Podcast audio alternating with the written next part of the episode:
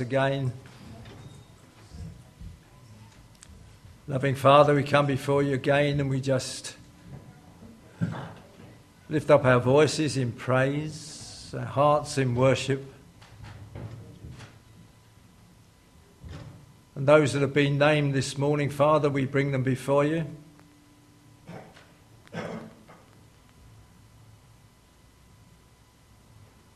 Some are yours. Some are not, but they are ours. And as we lift them up before you this morning, Father, we just pray for each one with their varying degrees of difficulty in life. And Father, we would ask that you would keep us ever watchful in our prayers over these people.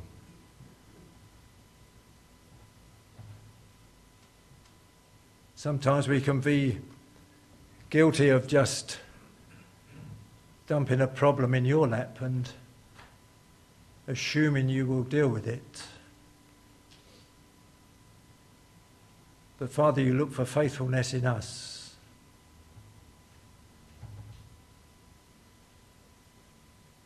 And we just pray, Father, that through our faithfulness in prayer,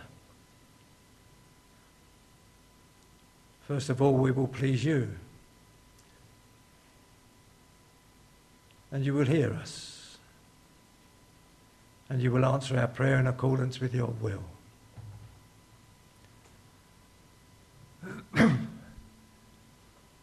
Father, now, if we pray for your blessing upon our brother George, pray that you have been in his preparation this week, that you will now anoint his lips. That we shall hear your voice through your word, speaking to each heart and each mind here this morning. Father, we thank you for your presence here this morning. And we just pray now that as we hear your word, it will be alive to us, that we shall indeed put it into practice living it out day by day, bringing honour and glory to the precious name of our Lord Jesus through the way that we live, through the way that we speak, through the way that we act. Let people see Him in us, we pray. Amen. Thank you, George.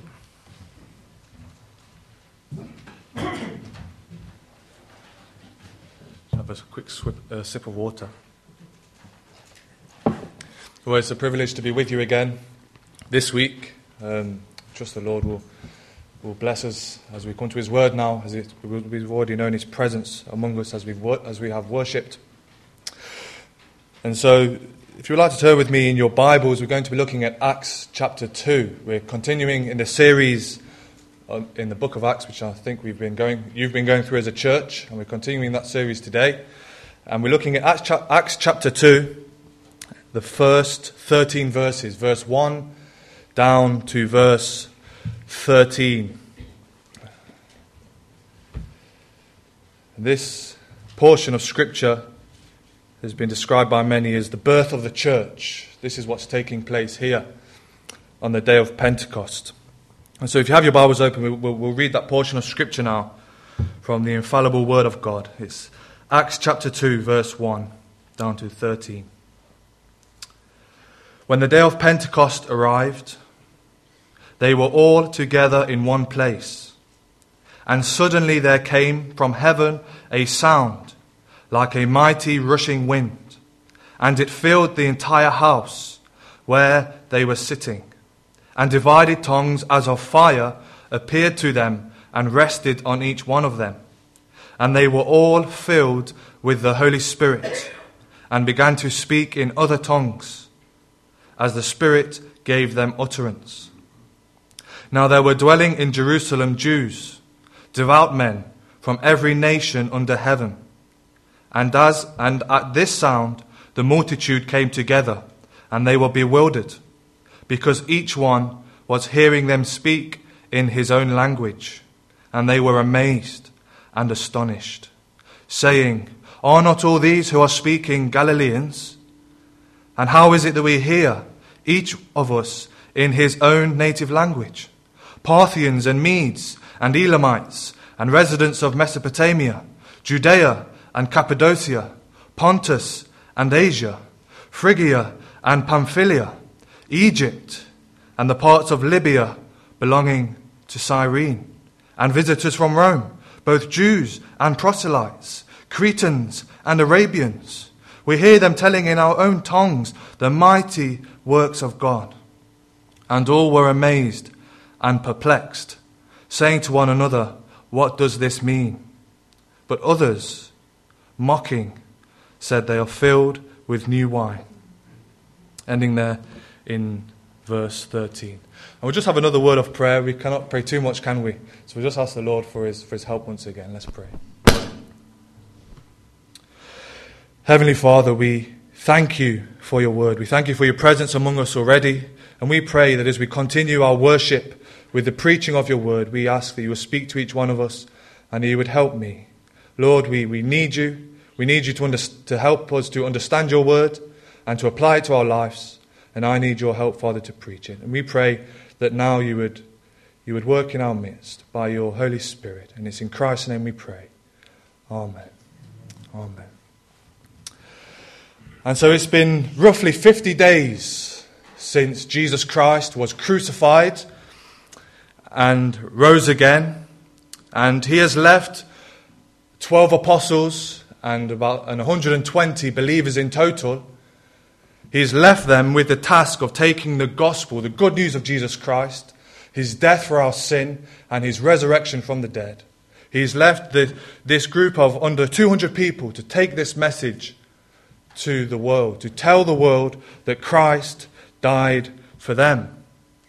This group of 200 people in Jerusalem hiding in the upper room for fear of the religious leaders. And it's important to know at this time there's no plan B. This is it.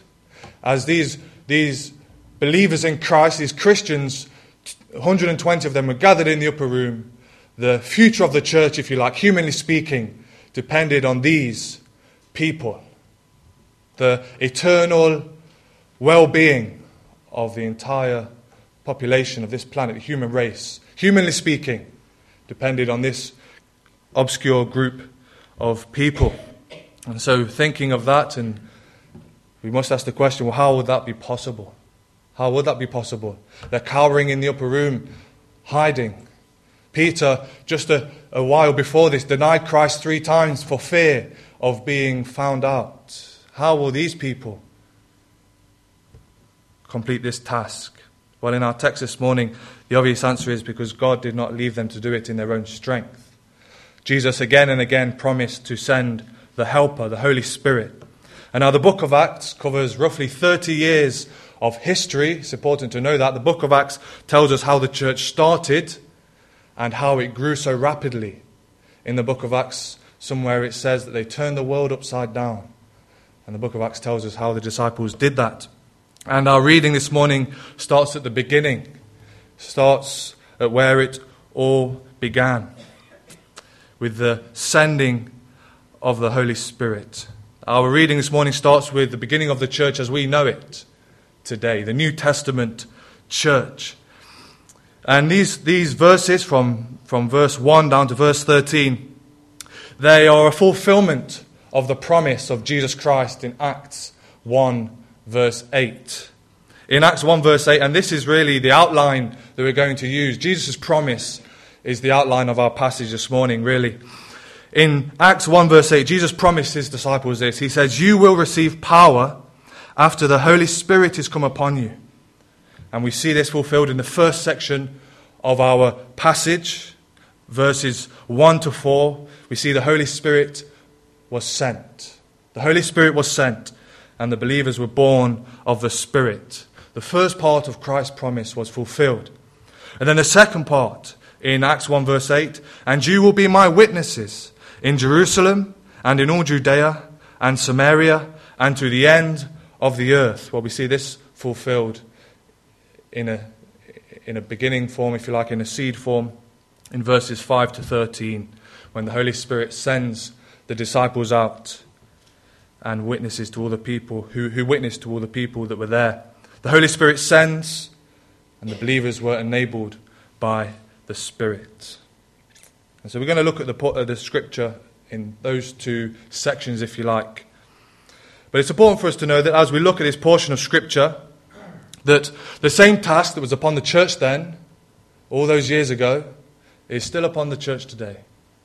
There's more of us, thank God, and the church has spread wider than obviously it, it was here, but the same task is binding upon us. The population of the world is, is far greater than it was then billions of people without Christ. And the same responsibility that was on them is on us. Be witnesses of Jesus Christ to the ends of the earth. And this means to tell your boss about Christ, your boss, your work colleagues, your next door neighbor. And it also means to tell the unreached in our world with the gospel of Christ.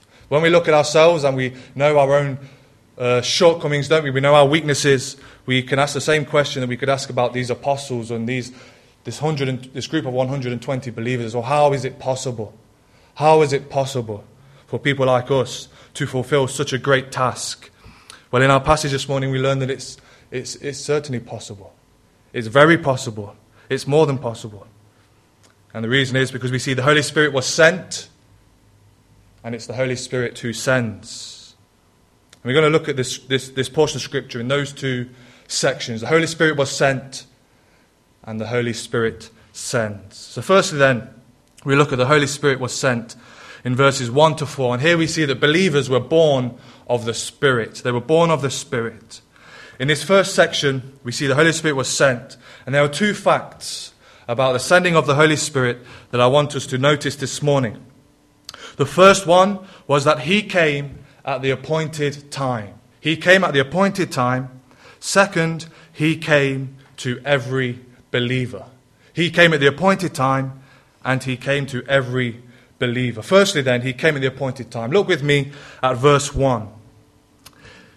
It says this When the day of Pentecost arrived, they were all together in one place. In the AV, it says, When the, when the, when the day of Pentecost had fully come, it was fulfilled, it had finally arrived. As we see here, the Holy Spirit, as I mentioned already, was promised, wasn't he? Jesus promised him in John chapter 14, verse 16 and 26, John chapter 15, 26, John chapter 16, 7. Jesus said, I'm going to send the Comforter. I'm going, to, I'm going away, but do not be sad or upset because I'm going to send the Holy Spirit. And then in Acts chapter 1, verse 4 and 5, we have the promise again. And it says this Jesus says, You heard of me, you, so you heard from me. I'll start from the beginning, eh? And while staying with them, he ordered them not to depart from Jerusalem, but to wait for the promise of the Father. And he said, You heard from me, for John baptized with water, but you'll be baptized with the Holy Spirit not many days from now. So Jesus, again, in Acts chapter 1, verse 4 and 5, promised the Holy Spirit that they had already heard about, and we've spoke about his promise in Acts 1, verse 8. The Holy Spirit was promised, and here we have them waiting they were waiting. And then verse 1 says, when the day of Pentecost arrived. This was the appointed time. So, why did God choose the day of Pentecost? This was part of God's sovereign plan. So, why did he choose Pentecost? Well, Pentecost was one of three major Jewish festivals. It's called the Feast of Weeks or the Feast of Harvest, and it was very popular. Uh, they, they estimate that up to 200,000 people could be in Jerusalem at this time, travel from all over the, the, the, the, the known world to come and celebrate this festival. And we see in, in verses 9 to 11 that there was a whole, a whole array of nations who came to worship at this time. There was lots of people there. And knowing this, these simple facts, it makes sense, doesn't it? That the reason why God chose Pentecost was so that all of these people from all of these nations could hear the, the gospel could see the, the, the, sending of the Holy Spirit and all of these miraculous things that took place on that day, and then they could hear the good news of Christ, which is what Peter preaches in the, in the rest of the chapter. God perfectly timed the day of Pentecost. I'm sure that the disciples were, were were crying out to God. We're still waiting for the Holy Spirit. Why hasn't He come? I'm sure they were being, becoming impatient. The Lord promised to send Him. But here we read, suddenly He came on the day of Pentecost. He came at the right time. God's timing is perfect. And a simple, simple application here for us is that we can trust God's timing in our own lives. The day of Pentecost was, was planned by God, and it was a perfect timing when we look at the circumstances that surrounded that day. And God's timing is perfect in our life as well. And we can trust that His plan is perfect. And we can leave everything with Him. So the Holy Spirit came at the appointed time. The next fact that we see about the Holy Spirit was that He came to every believer. He came to every believer. Now, in this account of, of the day of Pentecost, there are things that took place that were unrepeatable. They will not happen again. They took place then, and they were one off events. They marked a great change in the life of the church. But they are unrepeatable. But there were other things that took place that are repeatable and that do happen today and that must happen today. And we're going to look at what took place on Pentecost in these two ways the unrepeatable and the repeatable. So, first, the unrepeatable event, the first one that took place out of three, we see in verse 2. Read verse 2 with me.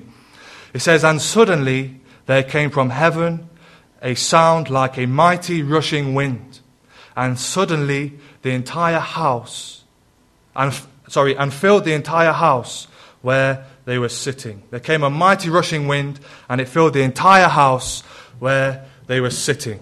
As the 120 believers were gathered there in the upper room, a sound like a tornado, that's what it's saying, a mighty rushing wind, a blast of wind, a sound of it, filled the house. It's worth noticing, I've just emphasized it then, that this was, it was a sound like a wind. It wasn't an actual wind, but it was a sound like a wind. And this, this happened and it filled the house, and I'm sure they were amazed. But this is not something that we should expect to see today. It was symbolic. So, what did it symbolize? Well, throughout the, the, the Bible, we see that the, the wind, which is what's being symbolized here, was often a symbol of the Holy Spirit. We see this in Ezekiel chapter 37, don't we? When God said to the prophet Ezekiel, prophesy to the wind. And he speaks about the dry bones. And then God likens this to his Holy Spirit that he will give to his people. God likens the wind to the Holy Spirit. Again, we see this in John chapter 3, where Jesus likens the wind to the Holy Spirit. He said, The wind blows where it wants to. And you can hear the sound of it, you can see the effects of it, but you don't know where it comes from or where it's going. And so it is with the Spirit. That's what Jesus says. Again and again throughout the Bible, the wind and the Spirit are used as the wind's used to uh, symbolize the Spirit. And it's worth noting, just in passing, maybe it's not that important. But in Greek and in Hebrew, the Greek was the language of the New Testament, Hebrew, the language of the Old Testament. The word for wind and spirit are the same. They're the same word. And so that's, that's why you see the symbolism a lot. And so this mighty rushing wind was symbolic of the coming of the Spirit, the coming of the Holy Spirit. And that was unrepeatable. It, we don't expect to see that today. When a person becomes a Christian, we don't listen out for a mighty rushing wind to know if it's taken place that was unrepeatable. The second unrepeatable event that took place was found, is found there in verse 3. Verse 3 says, And divided tongues as of fire appeared to them and rested on each one of them. Here Luke records that the Spirit not only came with a noise of a mighty rushing wind, but he also came as fire. Now, again, throughout the Bible, fire is symbolic of the presence of God. If you read in Exodus, you see Exodus chapter 3, where God appears to Moses in the burning bush. God's presence was symbolized by the fire. Again, in, in uh, 1 Kings 19, I think it is. Yep. No. Exodus 19, sorry. Where uh, God comes down upon Mount Sinai, doesn't he? As fire. And the top of the mountains burned. Fire again and again represents the presence of God. In Hebrews, it says our God is a consuming fire. And so the fire that we see here in this, on the day of Pentecost was symbolic. Notice Luke said, the author of this, of this uh, book, under the inspiration of the Holy Spirit, he said, as of fire. So it wasn't actual fire, but it was tongues as of fire. It looked like fire. And it was sim- symbolizing the presence of God Almighty. This was a one off event. We don't expect to see this today. When people become Christians, we don't look around for tongues of fire to rest upon them. And the third one off event that took place is found there in verse 4. Verse 4 says this And they were all filled with the Holy Spirit. That's not the one off event. And they were all filled with the Holy Spirit and began to speak in other tongues as the Spirit gave them utterance.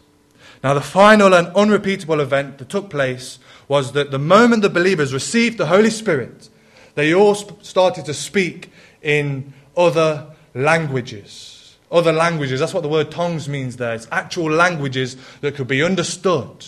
And the moment the Holy Spirit came upon all of them, it says that, that they were filled with the Spirit and they started to speak in other languages. Languages they'd never learned before. All of a sudden. And now we don't expect to see that today when people become Christians. The Apostle Paul made it very clear in 1 Corinthians 12, verse 10, and 1 Corinthians 12, verse 30, that not everybody has the gift of tongues. So, obviously, if not everybody has the gift of tongues, speaking languages they've never learned, then how can, can, can we expect every person, when they become a Christian, to, to have this gift? Well, we don't. And this was a, a one off event. And it becomes clear as we, re- as we read through the passage that the reason why they received this gift was so they could go out into the streets and proclaim the good news in all the different languages of all the people who were there on this miraculous day. It was to mark this, this, this event of the coming of the Holy Spirit. It was a one off event. And these three events that we've just mentioned were unrepeatable. We don't look for them today. So, what was it that was repeatable? What, what was it that we look for today when a person becomes a Christian? What was the repeatable event? Well, the repeatable event was that every believer there in the upper room received the Holy Spirit. Every single one of them received the Holy Spirit. Look with me at verses 3 and 4. It says, And divided tongues as of fire appeared to them and rested on each one of them. And they were all filled with the Holy Spirit. The Holy Spirit was not given to a select few believers. He was not just given to the apostles, but rather every believer in the upper room received the Holy Spirit for themselves. And now, receiving the Holy Spirit like this is what takes place at conversion. The moment a person becomes a Christian by turning from their sin and believing in Jesus Christ, they receive the Holy Spirit. This takes place at conversion. This is what it means to be baptized with the Holy Spirit. You can read some older writers, and they tended to mix up the word baptized with the Spirit with the phrase filled with the Spirit. And because of that, a lot of confusion arose. But actually, being baptized with the Spirit was what took place at conversion. Yes, you can be filled with the Spirit for a particular task, and we see that throughout the book of Acts again and again. The apostles were filled. And as Christians, we need to keep being filled. The Apostle Paul says in Ephesians 5, verse 8, I think it is, be filled with the Spirit.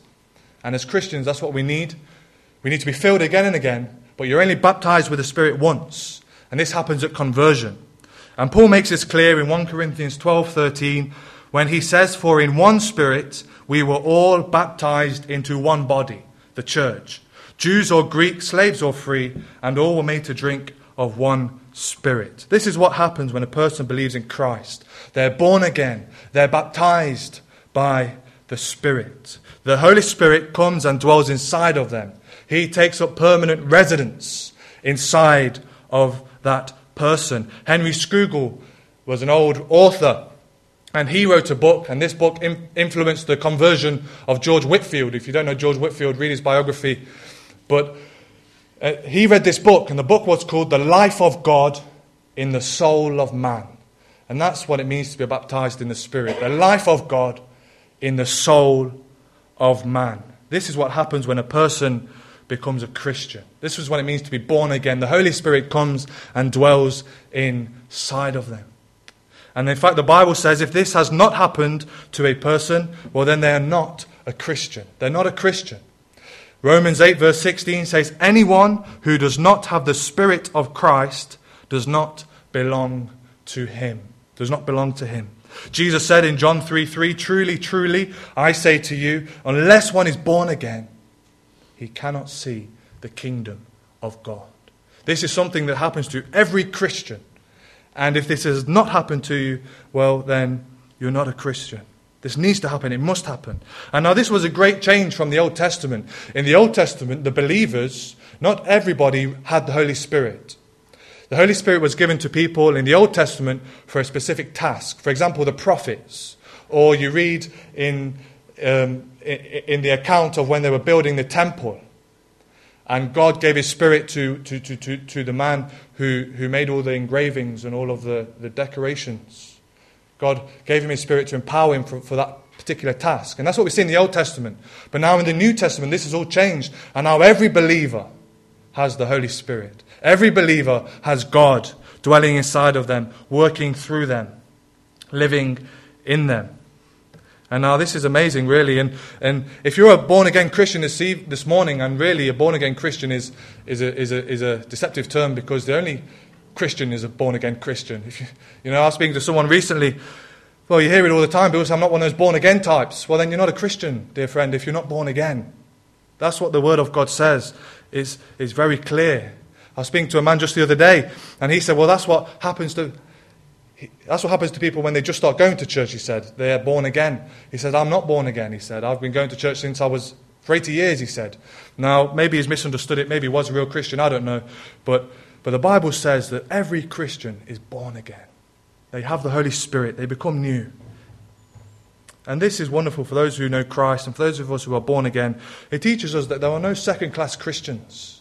There's no such thing as a second class Christian. No one's better than anyone else. We've all received of the same Spirit. We're all one in Christ. As you read through the book of Acts, you see that the Samaritans received the Holy Spirit the same way the Jews did. Now, the Samaritans were despised a lot of the time by the Jews. And then the Gentiles received the same Holy Spirit in the same way. And God is saying through the book of Acts, Everyone who believes in Christ, we're all one. We're all the same. There's no hierarchy. No one's better than everybody else. We've all received of the same Spirit. And because we have the Holy Spirit as Christians, we know that God is with us and God enables us to do things we could not do otherwise. Because we have the Holy Spirit, God is sanctifying us. He's making us more and more holy every day. The Bible says we're changed from glory to glory by the Spirit of the Lord. This is what's taking place for those of us who have the Holy Spirit inside of us. God gives us strength to do things we could not do otherwise. Love your enemy. The only reason why a Christian can do that is because God's Spirit is within them. Because we have the Holy Spirit, we have the fruits of the Spirit love, joy, peace, patience, uh, long suffering, all of these gifts, all of these fruits, sorry, of, of, of, the, of the Spirit. And we praise God for that. Every believer. But then if you don't have the Holy Spirit, well, the application here is, well, you, you need to have the Holy Spirit. If you've not been born again, well, you need to be born again. Jesus said, unless you're born again, unless you know this conversion experience, unless you put your faith in Christ and are born again by God's Spirit, well, you're not a Christian. Jesus says, you shall not see the kingdom of God. So you might say, well, how will I know I'm born again? Do you think a baby, when it comes out of the womb, is uncertain whether it's born? It knows things have changed, doesn't it? All of a sudden, it's, it's in a whole new reality. And that's what happens the moment a, person becomes born again. They're in a whole new reality, a spiritual reality. All of a sudden, things are different. Now they, they hunger for the Word of God. Now they want to please God and love God. That's what takes place at conversion. And that's how you know you're born again. But Jesus said, unless this happens, you cannot see the kingdom of God. And so the Holy Spirit came to every believer. The fire, the wind, the languages, they were one off events. But everybody receiving the Holy Spirit, well, that happened then, and it must happen now. And so we see the first part of the promise of the Lord Jesus fulfilled. You shall receive power when the Holy Spirit has come upon you. The Holy Spirit was sent, and the believers were born of the Spirit. And then in verses 5 to 13, moving very quickly now, we see that the second part of Jesus' promise was fulfilled. This is what Jesus said, and you will be my witnesses in Jerusalem and in all Judea and Samaria and to the end of the earth. It is the Holy Spirit who enables and equips the church to fulfill its task of taking the gospel to the nations. And this is what we see in the, in the final part of our reading. Verses 5 to 13 the Holy Spirit sends. Believers were enabled by the Spirit. In the second part of the passage, we see that the Holy Spirit equips and sends out believers to take the good news of Christ to the lost. And we see two facts about the witness of the church on Pentecost. Two facts about what the Holy Spirit did through the church then. We see that the church was enabled by the Holy Spirit in order to witness effectively to those who were there. And we also see that there was a mixed reaction. There was a mixed reaction by the people who were being witnessed to. The church was enabled, and the reaction was mixed. So, first, then, we see that the church was enabled by the Spirit. In verses 5 to 11, Luke records for his believer, for, for the readers, what happened the moment the Holy Spirit came upon the believers there on Pentecost. In verse 5, he recalls that there were lots of different people in Jerusalem from every nation under heaven. In verse 6, he says that they all came together and they were amazed at this sound and, and what they were hearing. People speaking, the Galileans speaking in their own language. And they were amazed. And then in verse 7, he explains the reason for their amazement. I've just mentioned it. This is what the people said. And they were amazed and astonished, saying, Are not all these who are speaking Galileans? He says, There's all these people, and now they've all come together, and they're amazed. And then he says, Why they're amazed? Because these Galileans are speaking in our own languages, in our native tongues. They were amazed because most of these Christians were from Galilee, and yet they knew the languages fluently of the places they've just traveled from in order to come to Jerusalem. And now it's important for us to know some background here. The Galileans, the people from Galilee, were known for speaking funny, if you like. They struggled to pronounce words. They had a, a, funny accent. They had bad grammar. They were classed as people who were uneducated, who were uncultured. They were probably classed as simple country folk, you could say, in our kind of the way we say things. That's what the Galileans were like. They were renowned for it.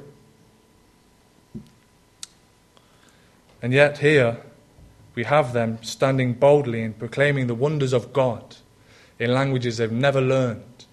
And of course, the people were amazed. How can these simple Galileans, they can't even speak they can't even speak Greek properly or Aramaic properly, never mind all of these other nations. How is this possible? How is this taking place? And they were amazed. They were they were perplexed. How is this possible? Well, of course, the answer is because the Holy Spirit enabled them. The Holy Spirit empowered them to take the gospel to these people. And the, the, obvious application for us here this morning is if the Holy Spirit can cause these Galileans to preach and to praise God in languages they've never learned, well, surely God can enable each one of us here this morning to share the gospel with those who are around us. Surely, if God can enable these Galileans to preach in other languages, well, He can enable us to share the gospel in English. Surely, He can. Here we see all excuses about not being able to do it. Well, they all fall away. Because if the Galileans can do it in a language they've never learned, well, we could do it in English. Here we see that, that all fears of not being smart enough, well, that falls away as well. Because these people have never learned these languages, but yet they spoke in them fluently. When the Holy Spirit enables a person to share the gospel, He enables them to do it effectively, and all excuses fall away. God doesn't expect us to evangelize and share the gospel in our own strength. He gave us the Holy Spirit, the Comforter. And because of that, the Galileans could preach in other languages, and because of that, we can share the gospel with those around us. Jesus here is fulfilling his promise you will be my witnesses in every nation. Every nation. This was the task of the church then, and it's the task of the church now. So we must ask well, how, how are we getting on with this task? The church today in the 21st century, well, how are we getting on with taking the gospel to the nations? Well, here's some statistics for you. There are 7,078 unreached people groups in our world today. That's a total of 3.15 billion people, 3.15 billion people who have little or no access to the gospel. That's 41.4% of the world's population who will probably die never hearing the name of Christ, let alone hearing what he did for them upon the cross. I don't think we're doing a very good job, are we? Humanly speaking. All these unreached people. Almost half of our world never even heard the gospel. Never even heard the gospel. But yet, the, the encouraging thing is, I want us to be encouraged that by the Holy Spirit living inside of us, we can take the gospel to the nations. How many people in Paignton do not know Christ, have not even heard the gospel? Well, because of Holy, the Holy Spirit who lives inside of us, we can take the gospel to our neighbors, to our boss, and to the people around us. Because God's Spirit lives inside of us. This is what took place on Pentecost, and this is what will take place today. If only we would step out and be obedient to the, the task of evangelism. The, believer, the believers were enabled by the Spirit, and God will enable each one of us if we step out and share the gospel. And next we see the reaction, just briefly. There was two kinds of reaction when the church shared the gospel. One was positive and the other was negative. Some were amazed. And this amazement turned to their conversion. As you read through the, the book of, through the second chapter of Acts, 3,000 people were saved. 3,000 souls were added to the church, it says. And that's a good reaction, isn't it? But not everybody responded in that way. It says in, in the end of verse 13 that some mocked. Some mocked. And it, sometimes it doesn't matter how well we share the gospel, people will mock. And that's an encouragement for me, and it's encouragement for those of us who do share the gospel, because people do mock us. And people give us a hard time. And people can be very rude. And people can just make you feel about that big. But the thing is, it's not because we're doing anything wrong. They did it to the apostles on the day of Pentecost who were speaking in different languages. And well, they'll do it to us as well. But what is encouraging here is although some did mock, and we expect that, look how many people were saved. And we know that, that God is building his church. And when we take the gospel, people will mock, but people will be saved. Here we see 3,000 souls were saved. And you can share the gospel with your boss. Maybe he'll belittle you. Maybe he'll make you feel stupid. But you never know. Maybe he'll come under conviction and maybe he'll get saved. This is what we see here in the end of the book of Acts. And it's a great encouragement to us. And I hope we feel encouraged to share the gospel with those we know. And so we started this morning, just in conclusion, we started this morning thinking about the task of the church to witness to the nations. And we thought about how would this be possible, these simple Christians in, in, the, in the upper room. And in our passage on the day of Pentecost, we learned how it was more than possible easily possible because the Holy Spirit was sent and the Holy Spirit sends. Believers are born of the Spirit and believers are enabled by the Spirit. And because of Pentecost, we today, here in Great Parks, we can fulfill the Great Commission.